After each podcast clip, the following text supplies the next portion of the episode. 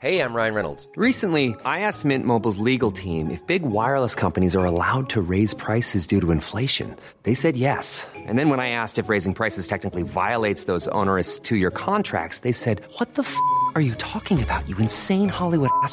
So to recap, we're cutting the price of Mint Unlimited from $30 a month to just $15 a month. Give it a try at mintmobile.com slash switch. $45 upfront for three months plus taxes and fees. Promo rate for new customers for limited time. Unlimited more than 40 gigabytes per month. Slows. Full terms at mintmobile.com.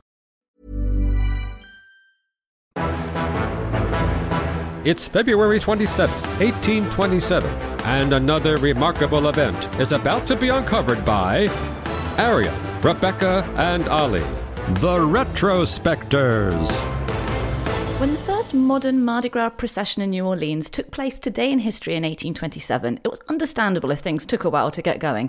The traditional Mardi Gras masquerade had been banned for 60 years at this point, and so it fell to a group of students who had recently returned from Europe to get the party started, donning masks and costumes and hitting the streets to remind their fellow townsfolk how it was done. Can I just admit up top that I knew so little about uh, Mardi Gras, and I apologise to everyone listening in the US who probably knows more than me. I just assumed from what I'd gleaned to the extent that I'd thought about it at all, that Mardi Gras was probably Spanish or Portuguese for big party, and that it had come to Louisiana as a result of migrants in the 20th century. Wrong, wrong, wrong. I was going to say that's impressively wrong.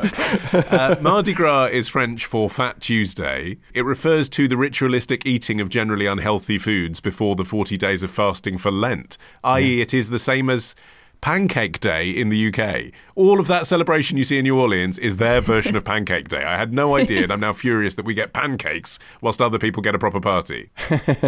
yeah, and in fact, Mardi Gras' origins can be traced right back to ancient pagan festivals and medieval European traditions such as Saturnalia and Lupercalia. And these celebrations were held in anticipation of the spring. And once uh, Christianity arrived to Europe, they then sort of morphed into a religious holiday that was acceptable to Christendom, but also uh, was still very much the kind of stuff they were doing anyway. Like Christmas. Right. An American Mardi Gras is pretty much the doing of one man, a French Canadian explorer called Jean Baptiste Le Moyne Sieur de Bienville, who was all about Mardi Gras, beginning with the fact that he named his initial landing site near present day New Orleans Pointe du Mardi Gras in 1699 because it was the day before Shrove Tuesday. I mean, it's not, it wasn't even Shrove Tuesday. He was like, you know what my favourite day of the year is? Tomorrow. In 1702, so three years later, he established Fort Louis de la Louisiane, which is now Mobile, Alabama. Important you remember Mobile. Just keep that fact in the back of your brain. Yes, later. I, Yeah. the, I've got to say, not tooting its own horn enough about its Mardi Gras origins. Uh, and the next year, that became the site of America's very first Mardi Gras celebration. Bienville then went on to found the city of New Orleans in 1718. And as you can imagine, within a few years, Mardi Gras masquerades were commonplace across his new settlement. Another thing I didn't realise is that there isn't just one carnival. Well, actually, carnival as a as a word refers to the period that begins on January the sixth, the Epiphany, and ends on Mardi Gras. So actually, the Mardi Gras is kind of the finale of the feasting.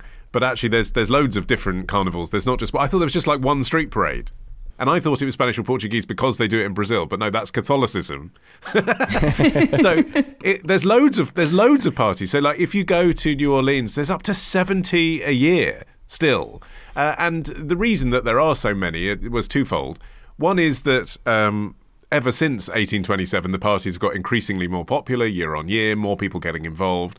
Specifically, as the masquerade became the thing that people were doing, more upper crust people getting involved, wealthy people getting involved, because if your face is covered, no one knows who you are, so the landowners can participate as well with the plebs. And the other reason is that despite the outstanding revenue that um, the Mardi Gras still makes for the city of New Orleans, around half a billion dollars per year. It's basically coordinated by a load of individual disparate groups. It's still possible to essentially say we'll have our own parade. So that means that it's constantly growing. Which does kind of pay tribute to exactly what happened on this day when that group of students, who themselves were inspired by their experiences of studying in Paris, that they just did their own thing. They put on masks and these jester costumes, as you said, Rebecca, and then they basically just took to the streets in a very rowdy fashion to try to emulate exactly what they'd seen over in Paris and bring that to the US. And really, I think it was that sense of kind of wild abandon that helped this uh, festival start start to take off. And as the parties grew more and more popular each year, eventually in 1933, a rich plantation owner named Bernard Xavier de Marigny de Mandeville raised money to fund an official Mardi Gras celebration. And over the years, the New Orleans Mardi Gras traditions began to evolve into kind of what we know today. Initially, it was masked revelers parading through the streets on kind of like carriages carrying gaslight torches. And these days, it's turned into floats and much more sort of electrical light up celebrations. But, you know, really, the, those first foundations were being laid right at this moment it was something that really represented the character of the French North American colonies because it was influenced by Catholicism, of course, that was the, at the root of it, but it was also influenced by the Pacific culture of Louisiana, which had developed separately to the rest of North America, in the sense that it was a very different society from a racial perspective to what was happening in the developing USA. And that was because although the French Empire did practice slavery, New Orleans was home to a large population of free, black, and mixed race citizens. And although it was far from a racial utopia, there was a stratification of society that wasn't necessarily necessarily racial, it was stratified mostly by class. And so at the very top of New Orleans society, you had an elite of educated and well off planters and business owners who were black or mixed race, and they were fiercely attached to their French influenced culture, you know, of cotillions and debutante balls. And they also, during Mardi Gras, were hosting their own balls. There was the so called, I mean, this is extremely unpleasant and of its time, but there was the so called quadroon ball, which was quadroon is a very antiquated, offensive now term for someone who is of one quarter black ancestry. And so this is where wealthy white men would go to try and find a light skinned black mistress. But, you know, there were festivities happening at all levels. And when New Orleans came under Spanish rule in the 1760s, they were very concerned by these masquerades because they were not only rowdy and out of control because they weren't an official party, they were worried that the, the masks and other disguises enabled mischief, crime, and interracial mingling. And they banned all of these things because they were very concerned about what would happen if people of all levels and all races were just, you know, brushing elbows on the street or maybe brushing more. Meantime, in Mobile, Alabama, they'd innovated the concept of floats, or what we now think of as floats. Obviously, once they were motorized, they started to look a little bit different, but basically a street parade with the thing that moves. And that influenced a group of six men in 1857 to establish a secret group that they named the Mistick Krewe of Comus, uh, who held a themed parade. Now, the theme that they chose for their parade, bearing in mind that today it's themes like mermaids was the demon actors in Milton's Paradise Lost, which wow. I think is probably harder for people to relate to now. Um, but the concept was the same let's dress up and parade through the town. And from that evolved the tradition of crews, K R E W E S, which is the gang of people you can join up to to if you want to commandeer a float now. But bit by bit, you know, new traditions were added just in an ad hoc manner. The second Mardi Gras crew formed 14 years after that first one in 1870. They were called the Twelfth Night Revelers, uh, and they were the first to introduce the idea of the Mardi Gras throws. That's the the sort of throwing out of collectible knickknacks, usually uh, strings of beads that people have a particular phrase that they continue to shout on the street, which is uh, "Throw me something, Mister." This will be no, no surprise to anyone who's actually been to a New Orleans Mardi Gras. Although no one was getting their boobs out in the 1800s because everyone in the crew was a man. Right. yes, indeed. Well, this is the thing. On one hand, the crews made Mardi Gras what it is today, but on the other hand, it put what had been this spontaneous cultural melting pot festival into the hands of societies who mostly restricted their membership to white men. And not only that, they actively upheld white supremacist beliefs. In 1877, Comus's official parade theme was the Aryan race. Crikey. Mermaids, everyone. Yeah. Do that. but this is the thing, you know, the, the Mistick Krewe of Comus was founded by six white Protestant American newcomers, you know, people who really had no connection to the original Mardi Gras at all. You know, they weren't French, they weren't Catholic.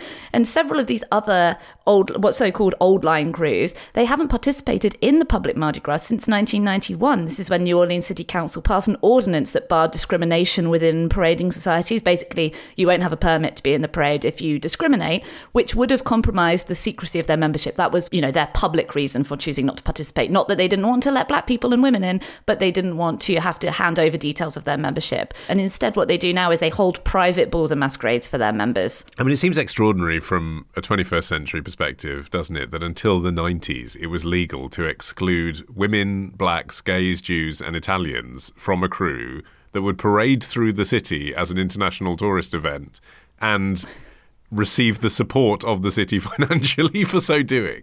Yeah. But I suppose the argument was. Well, there are crews of women and there are crews of black people, so everyone has a chance. They just can't join our crew.